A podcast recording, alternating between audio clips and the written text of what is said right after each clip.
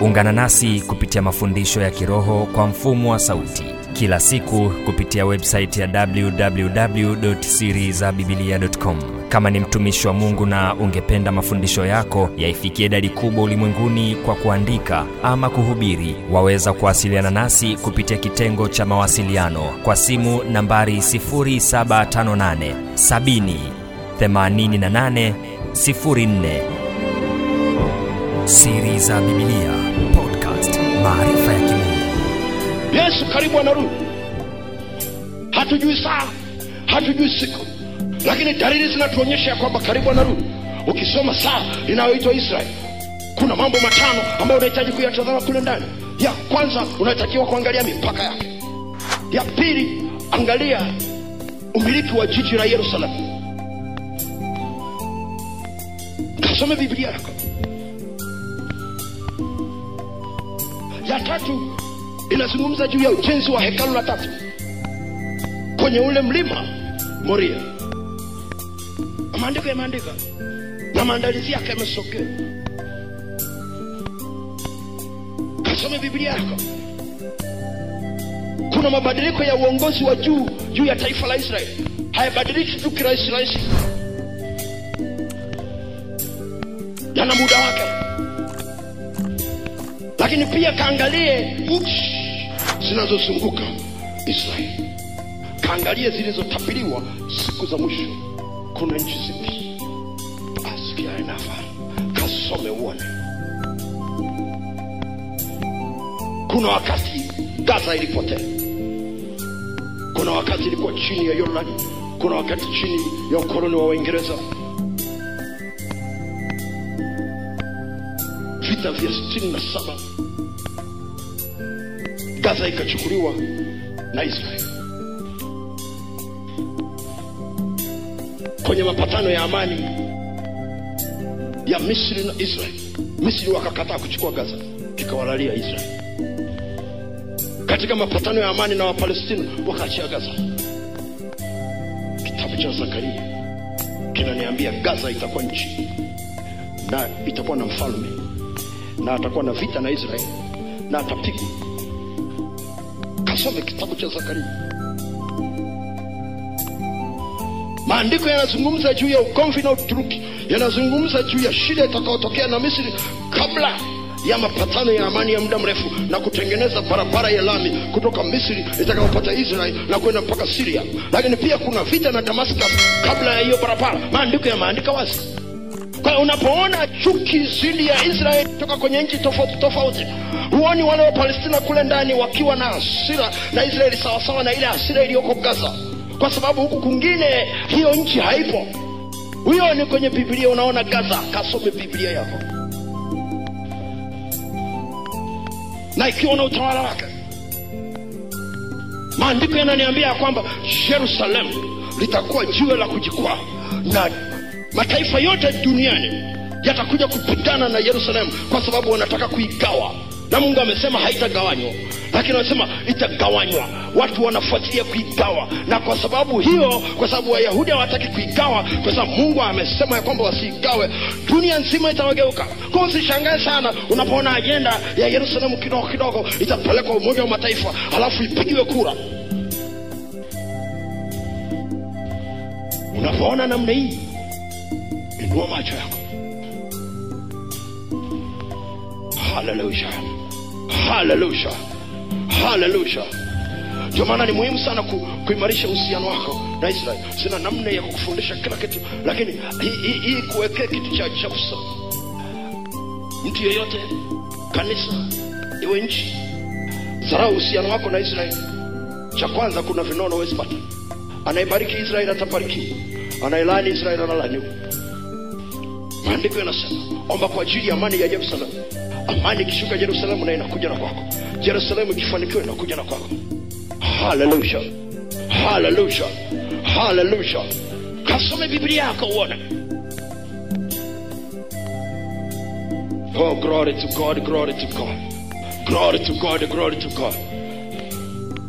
kujiuliza kwa nini kanisa halina mzigo wa kuandaa watu juu ya kuondoka kwao ni kwa sababu kuandaliwa kwa kunyakuliwa kwa kanisa kunaendana na yule mtu anayekuandaa uhusiano wake na israeli. Kwa sababu huko ndiko unakodaka utayari. Huwezi mahali pengine popote. Unaweza ukasoma biblia kuanzia asubuhi mpaka jioni. Lakini kama ndani yako kumefungika kuunganisha kilichoko kule ndani na taifa la israeli unaloliona unalolisikia kuna kitu utaona kuna kitu utaona na unisikilize mtu wa mungu. Kama kazi mojawapo mungu alionipa si tukufundisha ni kuliandaa kanisa lake tayari kwa ajili ya kunyakuliwa. Alisemesha kwa sauti waziwazi wazi na kunionyesha siku ya mwisho itakapokuwa. Na kazi ambayo nimepewa na ninapofuatilia masuala ya israeli sio lazima uende israeli. Ukipata nafasi ya kwenda israeli shukuru mungu.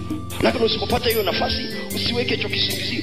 Soma biblia yako soma magazeti soma vitabu vinavyohusu masuala ya israeli. Mwambie mungu nifungulie macho. Nipo upendo juu ya israeli. Nipo upendo juu ya yerusalemu. Ukiona unaichukia israeli na unaichukia yerusalemu bila sababu yoyote fikiria hiyo roho inayokufanya namna hiyo inatoka wapi. Kwa sababu unatakiwa kuipenda israeli unatakiwa kuipenda yerusalemu kwa sababu kuna unono kule. Kuna kuna mizizi yako imekaa kule. Kuna namna ambavyo utapokea vitu kutoka kule. Ukikataa ni sawasawa na kukataa orijini yako. Na kuna kitu mungu alichokuwekea cha kukusaidia katika maisha yako ya sasa kimefichwa mle. Usiniulize ni kwa nini. Mimi ninachojua ni kwamba mungu kasema kwenye maandiko ni kazi yangu kukwambia ya kwamba yesu atakapokuwa anarudi ishara za kwamba anarudi hazitapelekwa kwenye taifa lingine kwanza zitapelekwa israeli na zitakuwa zinachanua toka kule na zitakuwa zinachanua toka kule na kadri kurudi kwa yesu kunavyosogea ndivyo mambo yanavyozidi pale israeli.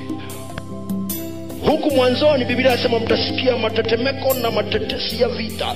Anasema huo ni mwanzo wa utungu lakini ukiendelea kule mbele huo ni kukisema mahali kwingine kote ni kitu israel kwa ukiona ukiona concentration ya watu wa news ukiona msukumo wa watu wa news ukiona msukumo wa vikao vya umoja wa mataifa. Naenda katizama nilikuwa naangalia umoja wa mataifa. Kati ya, ya maamuzi waliofanya na maazimio sehemu kubwa wamefanya maazimio juu ya israel kuliko nchi ingine yoyote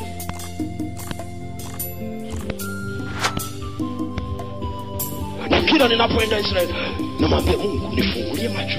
Nione nimeshaenda mara kumi na sita kwa miaka minne mara kumi na sita.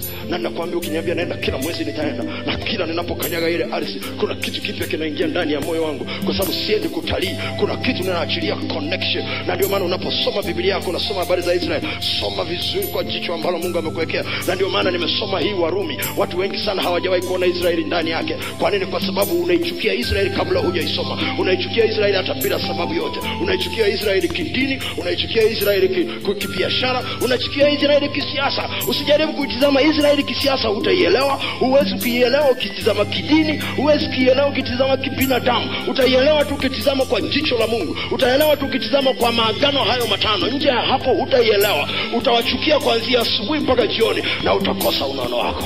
Oh haleluya haleluya oh glory to god glory to god. Hakuna kitu kibaya kama kukosa ile siku ya kunyakuliwa. Kama utakuwa bado huko duniani kama utakuwa umekufa hakuna kitu kibaya kama usipofufuliwa kwanza. Kwa sababu yesu karibu anarudi. Usije ukafikiri kwa sababu ni mdogo yesu atasubiri uwe mkubwa. Ikifika saa oh, atakuchukua atatokea mawinguni hatakuja huku duniani ataishia mawinguni na akiishia mawinguni wale walio wakwake wale waliolala katika bwana waliotangulia wakafa katika bwana sio waliozikwa kikristo waliokufa katika bwana maana wamekufa katika imani ile ya kikristo. Maandiko yanasema watafufuliwa kwanza. Alafu sisi tuliosalia tutanyakuliwa pamoja nao. Kufumba na kufungua tutabadilishwa kabisa. Oh, mili yetu hii itabadilishwa. Itavaa ile mili ya kuto kuharibika mavazi haya yataondolewa. Tutavaa vazi la mwana kondoo. Vazi jeupe la wokovu. Oh, haleluya! Haleluya! Oh, wale ambao walitunza taji yao taji zitatokea kichwani mwao. Oromosha karabakase. Oh, maana umeandaliwa kama bibi harusi tayari kwa ajili ya harusi ya mwana kondoo. Na kuna watu watabaki watasema lakini tulikuweka kwenye semina mwakasege tunamsubiri aje semina ingine atuambie nitakuwa nimeshaondoka. Labda kama mtu mwingine anataka kuiga kama mwakasege anaweza. Lakini wanahakika kunyakuliwa kikutokea na misimu haleluya nitaondoka nao oh glory to god glory to god. Oh glory to god glory to god si mara kwa mara utasikia vitu vya israeli vikifundishwa lakini kila linapofundishwa linakufungulia macho ya ndani makubwa sana. Oh bwana yesu asifiwe. Bwana yesu asifiwe. Bwana yesu asifiwe. Maana yesu anaweza akatokea saa hii. Utafanyaje nataka nikuulize swali. Hakuna mtu ajua siku wala saa. Siku moja nilikuwa nasikiliza matangazo ya vifo kwenye runinga. Alafu nikasikiliza nikasikiliza nikasikiliza. Sijui kitu gani kilinifunika saa hiyo lakini najua ni roho mtakatifu aliingia ndani yangu. Nikajikuta ninaomba nasema mungu mi sijui mpango wako wa kumleta yesu duniani lakini ukija saa hii watanzania wengi sana watakosa mbingu. Naomba unisikia airisha airisha kidogo. Airisha airisha kidogo tuchape njini wape neema watu wanaposikia injili waokoke. Ungana nasi kupitia mafundisho ya kiroho kwa mfumo wa sauti kila siku kupitia websaiti ya www.sirizabibilia.com kama ni mtumishi wa mungu na ungependa mafundisho yako yaifikie idadi kubwa ulimwenguni kwa kuandika ama kuhubiri waweza kuwasiliana nasi kupitia kitengo cha mawasiliano kwa simu nambari 758 70 88 04 siri za bibilia podcast maarifa ya